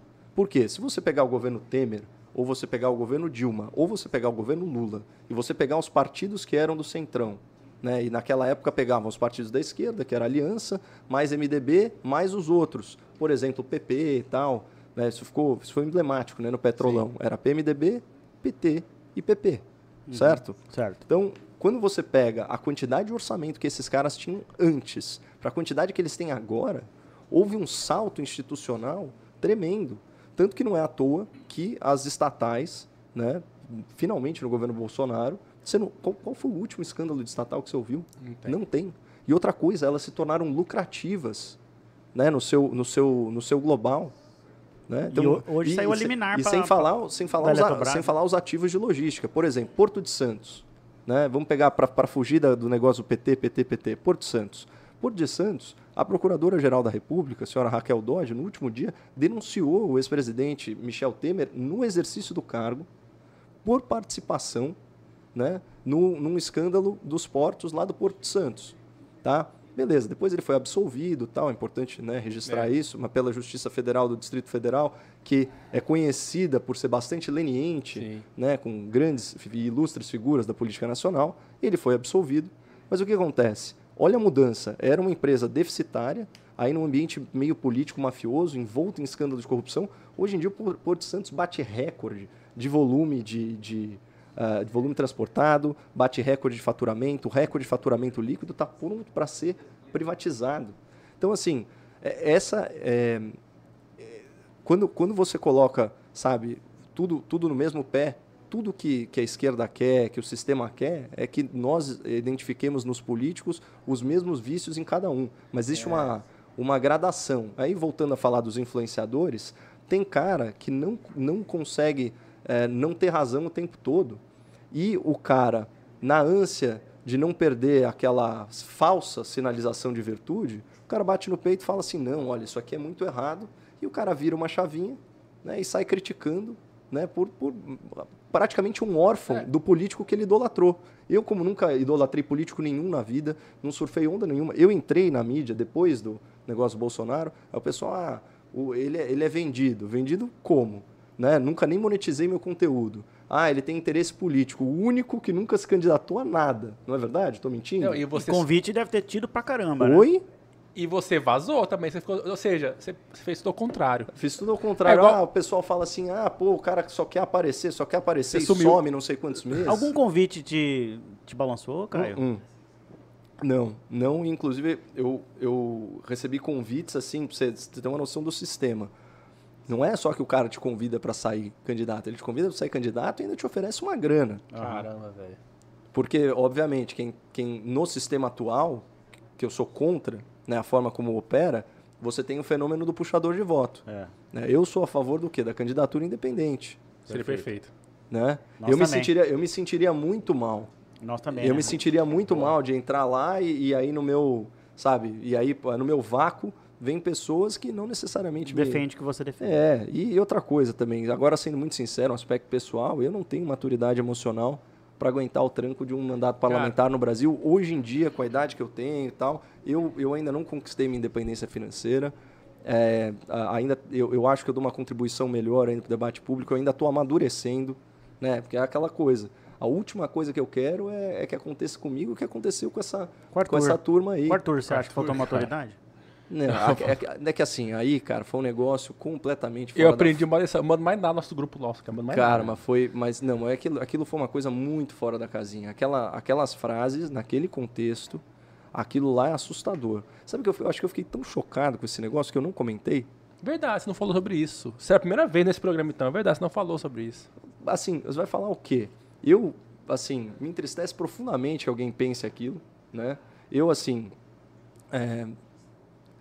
eu tenho uma mãe que vem de origem muito humilde e que é linda. Eu tenho uma ex-namorada que é uma grande amiga, querida amiga também, de origem super humilde, que é uma menina linda. E ver a forma como, de repente... Porque aquilo não é só o que ele pensa. Ele estava falando para uma audiência, deve ter um monte de gente que pensa aquilo lá também. Mas aquilo lá é um negócio que machuca, sabe? Porque, enfim, é de uma rudeza, sabe? E aí eu falei, quer saber? Eu não vou falar. Eu nem vou dar minha... Porque eu também não quero surfar essa onda desse cancelamento hiperbólico. Ele teria chutar cachorro morto, né, cara? Eu entendi também. Mas você acha que ele tinha que ser caçado por isso? Não, Caio? Acho que não. Eu também não. Acho que não. Porque eu ficaria... Eu ia me ater aí a questão da legalidade, do que é quebra de decoro, do que não é. Perfeito. De novo, tem uma questão muito importante, que é o quê? Você vê, né? Que é aquele pecado original que eu falei, de comparar maçãs e laranjas, não sei o quê, de você ter proporcionalidade. Você tem lá na Assembleia Legislativa do Estado de São Paulo, isso é uma vergonha pra gente. Um deputado... que assediou uma colega e está filmado fisicamente. Apalpando. A ex-pena, né, se não me engano? Ex-pena. Então, isso é gravíssimo. Né? E aí sim, agora, um áudio privado, né, para começo de conversa, assim, já tem essa atenuante, né? Foi uma conversa privada do cara, mas enfim, foi ali talvez tenha sido uma questão de conjunto da obra, porque não foi a única coisa considerada. Eu acho que eles consideraram também a prestação de contas, né, do Movimento Brasil Livre, que foi muito duvidosa. Parece que o comportamento dele em redes sociais, coisas até mais pesadas, isso foi falado lá no... Os coquetéis Molotov... Não sei, eu acompanhei numa distância saudável isso aí, e, mas me surpreendeu até, de certa forma, a cassação dele, dado o contexto. E o pior, isso aqui, eu achei mais você estar falando de... Eu penso igual a você, cara, estou na política há muito tempo, no bastidor, eu não teria estômago, porque, cara, dois caras do Partido Novo, que o Arthur falou em vídeo, que eram amigos, que passavam finais de ano junto, amigos, que votaram a favor da cassação dele. Do Partido Novo, que é o partido, porra, velho, que deveria supostamente ter um pensamento que nem o nosso. É errado o que ele fez, é sim. Merecia punição, sim. Agora, cassação, inelegibilidade por 8 anos, cara. Muito pesado, cara. Muito pesado. Então, se assim, for ver, nem a Dilma Rousseff. Nem a Dilma teve. Então, assim, o que leva, você acha, desse rompimento, o Novo ali, dos dois deputados? Pensar, cara, eu quero os votos que vai ficar no mercado dele. É isso também que explica muito o negócio daqueles grandes trends, né? Os modismos e tal. E um pouco do zeitgeist, né? O espírito do tempo. Sim. Cara, qual foi o político que se insurgiu contra o fica em casa, a economia a gente vê depois? É óbvio que isso não parava de pé, mas foi um movimento de manada, né? Por quê? Porque ninguém quis, pouquíssimas autoridades públicas quiseram assumir o risco de peitar isso. Sim. E no caso da cassação do rapaz, eu acho que ia ser uma coisa similar, né? Acho que pouca gente ia ter coragem de peitar aí o status quo e falar o seguinte, olha... Porque é difícil explicar, você fala assim, olha, o que ele fez é uma coisa abominável, mas... Eu não acho, ao contrário de todo o debate público e tal, que ele tem que ser cassado. Mas eu, se o voto fosse meu, não teria cassado. Daí o delegado Olim, que foi o cara que presidiu, né, se me engano, a sessão, ele foi naquele podcast Inteligência Limitada e falou, não, a Isapena teve sorte em ser molestada, porque depois disso ela teve visibilidade. Ele falou isso. Está eleita, ele falou, ela está eleita. Cara, ele falou isso. Aquele raciocínio análogo, né? Nossa, que sorte que o Bolsonaro deu, né? Tomando uma facada. Nossa, foi eleito pela facada. Agora, eu vou te falar um negócio. Você como político, você tem que ter sensibilidade para entender o momento, para entender o público, né? Não teria custado nada. Eu não entendi por que não foi feito uma renúncia tempestiva. Ele não teria sido cassado. Ele teria sinalizado, né, para as pessoas que ele de fato havia se arrependido por aquilo, porque olhando a cronologia, né, dos acontecimentos, ele demora para tomar algumas decisões, como renunciar à pré-candidatura, sair do partido. Isso tinha que ser sido feito no aeroporto. Galera, tô sabendo agora, tô fora. É porque é o seguinte, eu assisti o vídeo de justificativa dele, e a narrativa é basicamente o seguinte, olha... eu me comportei como um moleque, eu acho que ele usou esse termo, inclusive. Então, ótimo, assuma a responsabilidade como um homem, né? Penalize-se, porque senão o mundo vai fazer isso por você. Ele fez pra caralho. Mas assim, aí com todos os excessos, né, que são típicos da cultura do cancelamento, né? Eu não gosto esses grandes movimentos assim de manada, de histeria coletiva. Eu sempre procuro dar um passo para trás, sabe? Seja na cassação de um deputado que falou uma besteira, ou seja no caso de uma política de enfrentamento à pandemia, sabe? Eu sempre procuro ver, pô, peraí, o que o pessoal não está enxergando aqui e tal. Eu não gosto de participar das coisas na emoção, cara, porque... Muito legal. E também tem um distanciamento, né? Eu fui injustamente criticado por essa turma de um jeito. Tem uma vez que eu fui fazer um levantamento, eles tinham mais de 50 vídeos com meu nome no título. Então, assim, o MBL criticava mais o comentarista Caio Coppola do que o Lula, num determinado momento. E era assim, um fazia vídeo na sexta, outro no sábado, outro no domingo. E é uma tristeza isso, porque você cria uma militância de pessoas que odeiam, que ficam replicando esse sentimento. Mas será que naquele sentimento... Então, quando você vem falar do negócio de união e tal, é muito difícil você se unir com uma pessoa que te tratou injustamente. Eu te entendo perfeitamente. Não, mas eu não... Da minha parte, assim... Se eles tiverem assim um pingo, né, de decência, e no segundo turno, né, falarem a obviedade, que é o seguinte, olha, Bolsonaro é menos pior. Um pragmatismo político, né? Um mínimo. Ô Jorge, sabe o que eu queria lembrar? Pragmatismo moral, inclusive. Qual é a frase daquele grande amigo nosso, filósofo, suplente deputado estadual, professor, historiador e tiktoker, Suelme Fernandes. O que ele falou? Ele diz uma coisa que é maravilhosa. Ele fala assim, a política é feita de gestos. Por isso que surgiu esse sentimento que já fez, Jorge. Seria um gesto, talvez, do Caio, do Kim, não espero tanto, porque ele é muito novo. Bom, o meu gesto foi ter aceitado o debate, né? Ah, verdade. Inclusive, olha, eu vou falar um negócio para você, me arrependi profundamente, porque eu corri um risco muito sério lá nesse debate, foi o seguinte, inclusive isso é público, é só procurar, né? Eu falei, olha, o debate tem que ser no meu canal, não monetizado e com mediação. Por que isso? Porque no meu contrato, à época, eu estava na CNN, eu já estava no final do meu contrato, com medo, inclusive, eu já tinha sido tirado da grade depois de fazer uma crítica mais incisiva ao STF. Então, a gente sabe que o Alexandre Garcia foi mandado embora por emitir uma opinião no quadro chamado Liberdade de Opinião. Eu não queria isso na minha biografia, porque a esquerda é muito maldosa, né, na forma como ela usa o argumentum ad hominem. Então, pro resto da vida seria Caio Coppola, demitido da CNN, sim, blá, blá, blá. Sim, eu não queria isso para mim. E eu liguei para ele, eu falei, ó, tem que ser, não pode ter monetização, tem que ser no meu canal. Aí, idas e vindas, uma hora ele finalmente aceita as condições. E também com regra, porque é óbvio, com regra não tem essa de quem grita mais alto, não tem lacração. É assim, ó, 1 minuto aqui, 30 segundos aqui, você resolve. Cara, qual foi a minha surpresa? Eu saí do debate, aí eu vi que não só ele tinha puxado a transmissão e retransmitido ao vivo no canal dele, monetizando, como também o Arthur, como também o MBL. Então você vê que são pessoas... falou que se a política é feita de gestos, imagina de palavra. Sim. Então, é uma molecada que, infelizmente, se perdeu e não consegue manter o mínimo de compromisso com o interlocutor. Seja ele a outra parte ou seja ele o público. Foram compromissos assumidos publicamente e me expôs a um risco tremendo, porque eu não poderia participar, segundo o contrato, de plataformas monetizadas. Putz, cara. Então, você imagina E engraçado que ninguém sabia disso, né, cara? Cara, porra, então, porque ao contrário de muita gente, pessoal, eu não saio por aí choramingando, porque você tem que ser coerente. A gente prega o quê? Uma visão antivitimista das coisas. O que o psicanalista, o George Forbes, fala? Ele diz o seguinte, olha, a gente é cúmplice das agressões que sofre. Então, é óbvio, se eu estou andando e resolvo, de certa forma, compactuar em fazer negócio com gente que está demonstrando, assim, diuturnamente não ter caráter, não ter palavra, né, ter esse espírito pragmático político de virar a chave muito rápido, eu me expus a esse risco.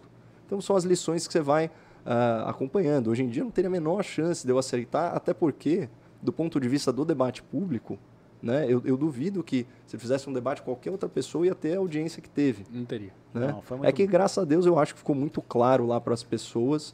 E qual que era o posicionamento e a incoerência de você defender tudo aquilo e ser um bom parlamentar, no sentido de ser combativo e tal, só que a essência do seu mandato é defendendo uma ideia que é falsa, que existe equivalência moral entre Lula e Bolsonaro, equivalência política, que são, sabe...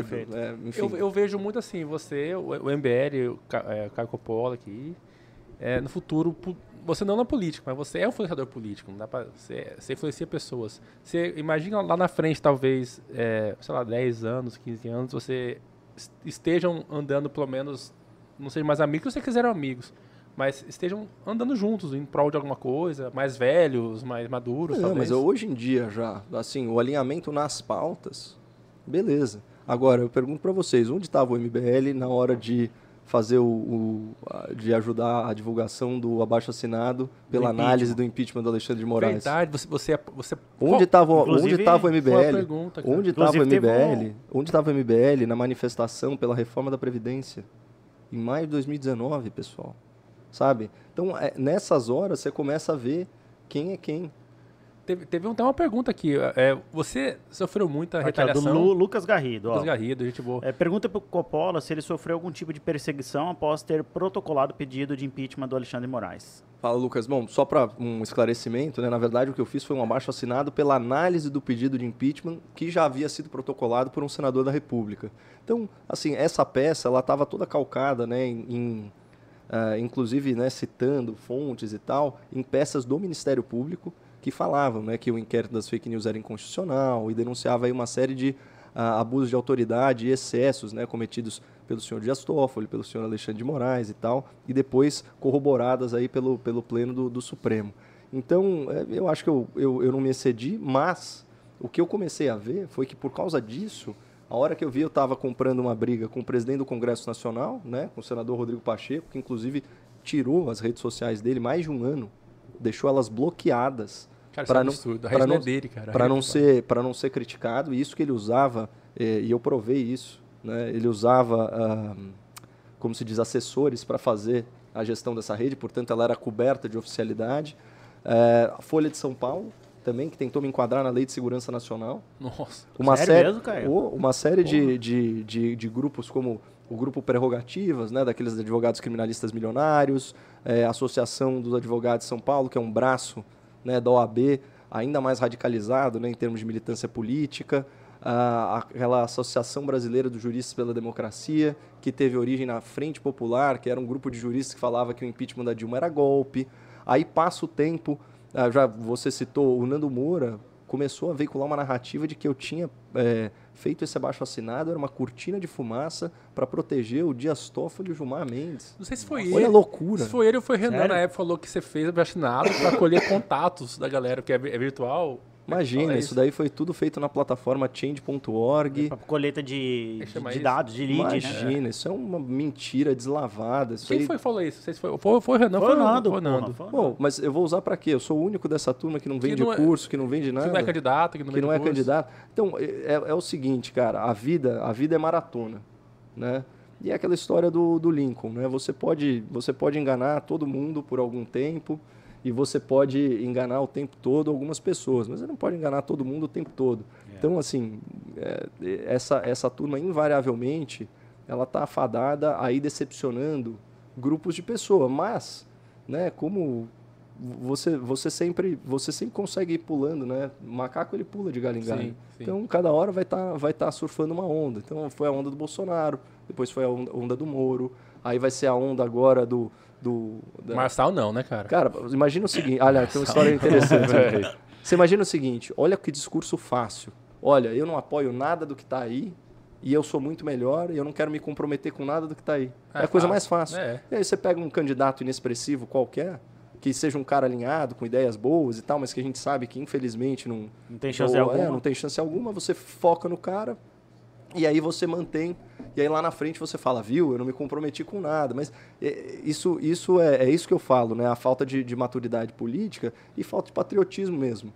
Sabe? Você não fazer campanha contra o Lula num segundo turno, primeiro turno até você dá um desconto, mas num segundo turno, uma pessoa que se diz liberal, uma pessoa que se diz conservadora, né? Você não ir contra o lulupetismo é um negócio que não entra na minha cabeça. Eu acho, no fundo, o Nando vai votar no Bolsonaro na hora. O Nando, o MBL, todo na hora mundo, H, porra, é pragmático. É que na hora H dá muito medo, cara. Cara, se ele for votar, ele vai declarar.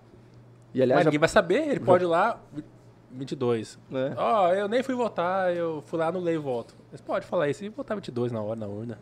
É, mas aí, não é legal, né? Não sei, essa... De verdade, assim, são pessoas que mostraram que não são confiáveis em situação de combate.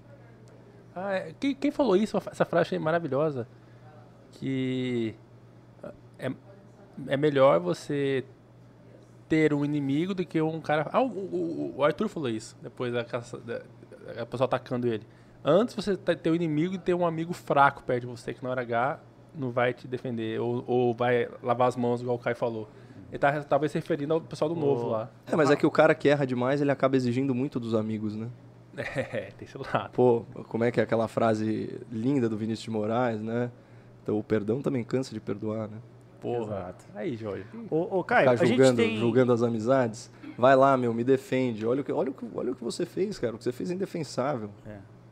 Caião, a gente está chegando ao final. Eu sei que você passou rápido, hein? Passou, né? É. Eu sei que você tem inúmeros outros compromissos. Estaremos juntos, inclusive, Jorge. É, exato. Mas antes, vamos fazer aquela parte de constranger o convidado? Claro. Cara, não... cara, aqui a gente tem um quadro aqui. Fui com a cara dele. Faz comigo não, cara. Eu faço quando eu não gosto do cara.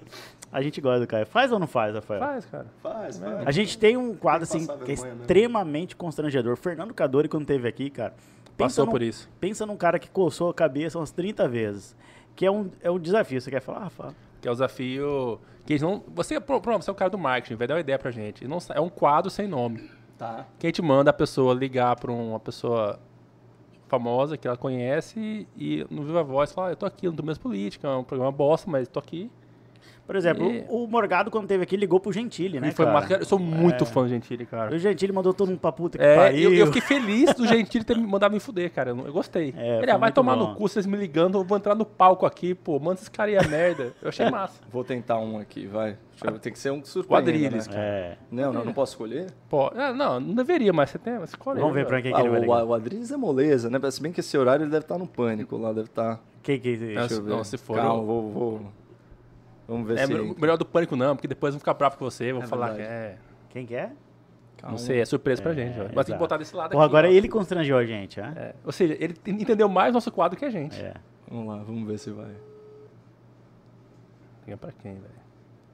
O Adriles, aquela voz... Não, cubana não, velho. Cubana, aquela vozinha me irrita dela. Eu gosto dela, mas a voz dela irrita. Ah, tá quase. Será? Será que ele vai pegar? Você não sabe que esse tá constrangimento, não de atender, você fica sem moral. Ó, não fala quem é, mas dá uma olhada. Bom, né? Porra do caralho, velho. Sou fã, mas sou fã da X90. Bom, né? Velho. Mas da X90, você era fã. Das músicas antigas. Pô, tô sem moral, né? Isso que dá ser mau amigo. Já, né?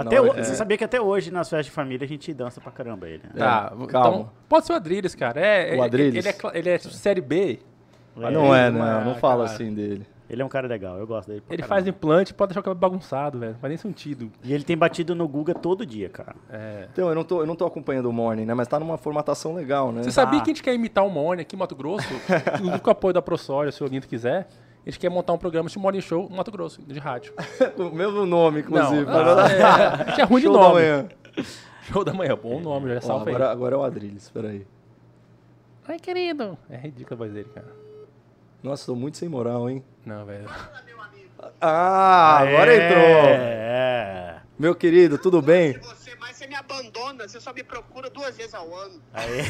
Ó, e agora 3 vezes ao ano, porque é o seguinte, a audiência aqui tava respondendo mal. Eu tô num podcast chamado Tudo Menos Política, diretamente de Cuiabá, Mato Grosso, e eles insistiram em ligar pra você. Você está ao vivo aqui, está no Viva Voz. Tá, tô com os meus anfitriões aqui, o Rafa e o Giorgio. E eu falei que você é um agroboy também. Agroboy, dos melhores. Porque as pessoas saibam que você abandona os amigos, estão mostrando meu ressentimento.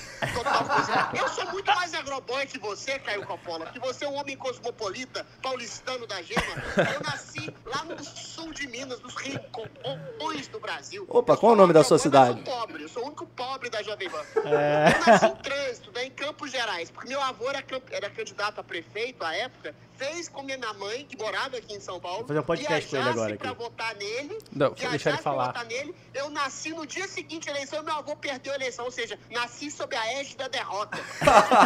Ó, mas se tivesse nascido no dia, eu tenho certeza que teria ganhado a eleição, viu, Adriles? Pois é, foi no dia seguinte, tá vendo aí? Adriles, temos um, você está me ouvindo, que é o Rafael falando, temos um convite... Temos um convite para você. Sabemos que você é pobre, então queremos mandar a passagem para você, Adriles. Aqui é o Rafael falando. Queremos mandar a passagem para você participar do nosso podcast, mas falar de filosofia, nada de política, velho. O que você acha? Querido, eu falo sobre qualquer coisa. Metafísica, sensualidade, teologia, política. Pagou, eu tô falando. Tá bom, então entrarei em contato com você, mandaremos o convite, as passagens. Você vai adorar Cuiabá, conhecer a Norte Cuiabana. Tudo bem? Foi um prazer, meu amigo. Claro. Você viu, Adriles? Eu demoro pra aparecer, mas quando vem, já vem com passagem, hospedagem, traslado e alimentação, rapaz. Não, cara, você é uma mãe, você é minha mãe. Aparece 2 vezes por ano, mas é uma mãe. É uma mãe ausente, mas é uma mãe que te ama, Adriles. Uma mãe que me renega, mas tudo bem, mas me ama. Eu sei do seu amor profundo. Beijo, querido. Obrigado aí pela gentileza da participação. Um abraço. Eu te agradeço. Obrigado. Valeu. Tchau, tchau. Mas, Jorge, não gostei de uma coisa, queimamos cartucho. Ele tem moral, tá ligado pro... Eduardo Bolsonaro, pro Mito. Pro próprio Jair, né, cara? Pô, mas você falou com o Jair, né? Pra Tami Gretchen, ou pro Carlos Bolsonaro. Eu nunca conheci o presidente da República. Sério, mentira, velho. Não é possível. É verdade. Nunca o conheci. E, na verdade, 2 vezes, por uma coincidência, eu acho que uma vez eu tava num jantar, outra vez eu tava num almoço, E aí ele ligou para uma das pessoas presentes, eu falei com ele por FaceTime.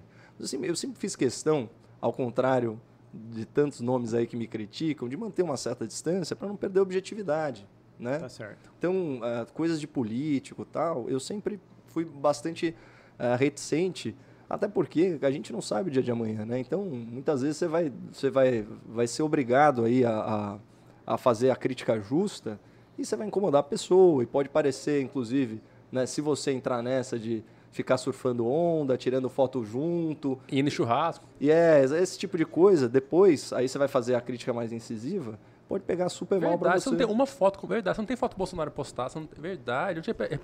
Não, você vê como é o... Pragmatismo. Ou como é o nosso senso imaginário. Na minha cabeça, você conhecia o Jair, você era amigo dele, não, da família. Não, uma época... Eu acho que ele tinha o meu... Não sei se era esse WhatsApp, ou o WhatsApp antigo. E eu lembro que teve uma época que ele assistiu os debates. Porque ele me mandava lá na CNN. Ele mandava mandou um ou outro comentário depois. Mas também, assim, uma conversa super, super republicana. E como eu disse anteriormente, né, o fato de eu fazer as críticas e ainda assim, né, ele usar o discurso quando tivesse alinhado com as políticas do governo dele, mostra que tem muito mais maturidade que fulano aí que fica reclamando que os amigos não apoiam eles em todas as vezes. O Arthur falou isso mesmo. Falou que a galera do Novo não votou nele, Jorge. Cara, bom, vai pegar quantas vezes essa turma critica... Sabe, essa turma é muito intransigente, cara.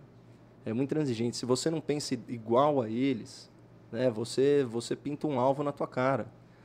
Eu desafio alguém a achar uma crítica que eu já fiz pro MBL ou pro Nando Moura ou qualquer uma dessas pessoas antes de junho de 2021. Não tem. E sabe por que não vai ter? Porque eu não vou gastar cartucho. Eu tenho super pouco de tempo da imprensa nacional. Na CNN eu tinha o quê? 15 minutos corridos. Mas você quer hoje, vai? Não, 15 minutos corridos no debate, né? Na época do Morning Show, se você for ver o tempo de fala mesmo, era também 15 minutos. Sim. Hoje em dia eu tenho um programa de 9 minutos. Você acha que eu vou gastar tempo criticando coisa que não precisa? Mas não é inteligência, construindo não mais, é, né? Coisa da sua inteligência, que é muito grande, que é escassez sua. Você está tão pouco oficialmente no ar... Na rede social, você demorou para entrar no Instagram, cara. Eu entrei em rede social, na verdade, por uma exigência contratual. Então, essa escassez é maravilhosa também, cara. Cara, na verdade, era bom para minha saúde mental, né? Nada de bom vem de rede social. Cara, rede social faz muito mal para a cabeça. Ela, assim, invariavelmente, a forma que a gente é programado, né, para pensar como ser humano, a gente acaba assimilando as críticas um impacto muito maior, às vezes, do que os elogios. Com certeza. Você acaba validando a tua autoestima pelo comentário de uma pessoa que você não faz ideia quem é e que, por sinal, pode estar lá simplesmente usando aquilo como válvula de escape para as próprias frustrações. Sim. Hoje o nosso programa está chegando muito ao fim, o Olinho está muito bravo com a gente. Mas só para encerrar, eles mandaram aqui, senão vai ser odiado depois, Jorge. Eu sou muito odiado no nosso programa, só porque eu falo mal da nossa audiência. Nossa audiência é meio ruim. Nossa forma é meio ruim. Mas me lembraram, Jorge, da questão do Rafael Fofoqueiro. Do quadro. Então fala. Já mandaram aqui assim, Rafael, e aquelas vezes que o Renan fala que o Caio conhece o Caio do passado, que o Caio das baladas antigas, que o Caio não é esse cara aí, não. O Renan sempre fica ameaçando contar a história de balada do Caio. Você vê, é a contradição, né, de quem se vitimiza por causa do vazamento de um áudio privado e sempre que tem oportunidade... Conta uma história que, assim... Mas tem história, cara. Porque o cara é bonitão, velho. Você parece o nosso querido ídolo lá do São Paulo, pô. Ah, o Kaká? Kaká, olha só. Kaká. Verdade, cara. Né, já estive melhor. A vida tá judiando de mim. Mas o negócio é o seguinte, cara. Esse tipo de estratégia, de argumento ad hominem, argumento ad persona, é a coisa mais fácil. Olha, eu sei de uma história do cara, você não tem o contraditório. Mas nunca conta a história. Eu não vou... não conta a história e pior, às vezes conta. Já vi contarem floreando, né? Quem conta um conto aumenta um ponto, floreando, falando um monte de mentira. Eu não vou participar disso, cara. Eu, graças a Deus, eu trabalhei duro para chegar onde eu tô. Eu não vou descer, sabe, de um patamar mínimo de decência, de moralidade, para ficar fazendo fofoca, cara. Fofoca é outro departamento da imprensa. Olha, desafio vocês a pegarem um comentário meu sobre qualquer pessoa de uma conversa privada que eu tenha aberto a público. Coisas privadas, elas pertencem a um ambiente privado. né? E não é necessariamente porque você não responde que você está consentindo com o que foi falado, né? E é coerente o seu discurso, que você falou aqui. Você não comentou a questão do Arthur, porque nessas horas, privado. E assim, nessas horas, tem que deixar os caras mentindo sozinhos. Eles são muito competentes em fazer isso. Bom, pessoal, estamos chegando ao final. Eu gostaria de mandar alguns abraços aqui para André Oliveira, para o pastor Donaldo Lima de Moraes. Pastor, ore por mim, por favor, viu? Um excelente pastor de uma família maravilhosa da igreja presbiteriana, que é fortíssima aqui em Cuiabá. Inclusive, eu sou presbiteriano. Do Jadir, da igreja presbiteriana de Cuiabá também, nos acompanhou aqui, ao vivo. O Gabrielzinho precisa mandar um abraço para o Hernani Pirovani, que mandou o Rogério de Tomini, que é um grande parceiro, amigo. Cara, nosso chat pizzaria, hoje... Não é? É. A Luiz Helena, que esteve com a... Cara, nosso chat hoje foi bombástico. Teve bastante crítica, teve bastante coisas boas. Um abraço especial para o Nilson Filho, Rafael. O Nilson participa do... Assiste todo o nosso programa, está com a gente em todos... Opa, que caras ocupados. Cara muito legal, maravilhoso. O Lucas Garrido, que fez... Lucas Garrido, que fez perguntas boas. E o Ildebrando Filho, que é um menino conservador, está abrindo agora aqui uma associação dos conservadores do estado de Mato Grosso também. Que massa. Maravilhoso. Sucesso, Ildebrando. Muito seu fã. Bom, pessoal, é isso aí. Caio, uma mensagem final para a galera. Não, na verdade é de agradecimento, né, cara? Teve um aspecto aí dessa minha experiência aqui no Mato Grosso que a gente não falou ainda, que eu fiquei surpreso com a hospitalidade aí do Mato Grossense. Eu acho que isso deve estar, de certa forma, ligado aí ao DNA de quem veio desbravar, né, uma terra ainda selvagem, né, e desconhecida, e dependeu aí também do auxílio de outras pessoas. E isso ficou, de certa forma, imprintado aí no comportamento de vocês. Eu sempre sou muito bem recebido, graças a Deus, onde eu vou, mas aqui foi muito especial, inclusive aqui, né, nesse podcast, estou me sentindo super à vontade. Então, muito obrigado e agradecer a gentileza aí de quem nos acompanhou. Tem um evento que você vai estar hoje à noite. Vou convidar o pessoal, né? Hoje às 19 horas, né, Olinto? 19 horas. Lá no Auditório Leila Maluf, não é isso? Buffet Leila Maluf. No Buffet Leila Maluf. E, na verdade, é o fechamento, né, do 16º Circuito Aprosoja. É a 29ª palestra. A gente vai fazer uma versão pocket, um pouquinho menor, uns 40, 45 minutos de fala. Mas a partir das 19 horas estaremos lá, aberto ao público. Aberto ao Leila Maluf, aberto ao público. Caio Coppola vai estar lá? Eu vou estar lá. Fernando Cadoro vai estar lá? Vai estar lá também. O Olinto Bonitão vai estar lá? Eu só vou se eu estiver lá. Esse vai estar sentado do meu lado, lá na mesa. O Tudo Menos Política vai estar lá? É isso aí, vai estar lá. Aliás, o Tudo Menos Política esteve, né? Convidadíssimos. Muito obrigado, é um prazer estar lá. Caio, obrigado, irmão. Obrigado pela sua presença aqui. Valeu, Rafael.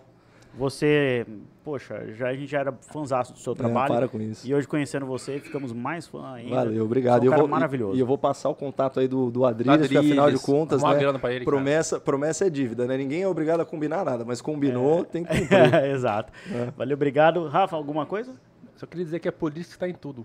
É isso aí, galera. A política está em tudo, mas aqui é tudo menos política. Valeu, muito obrigado e fiquem com Deus. Valeu, tchau, tchau, pessoal.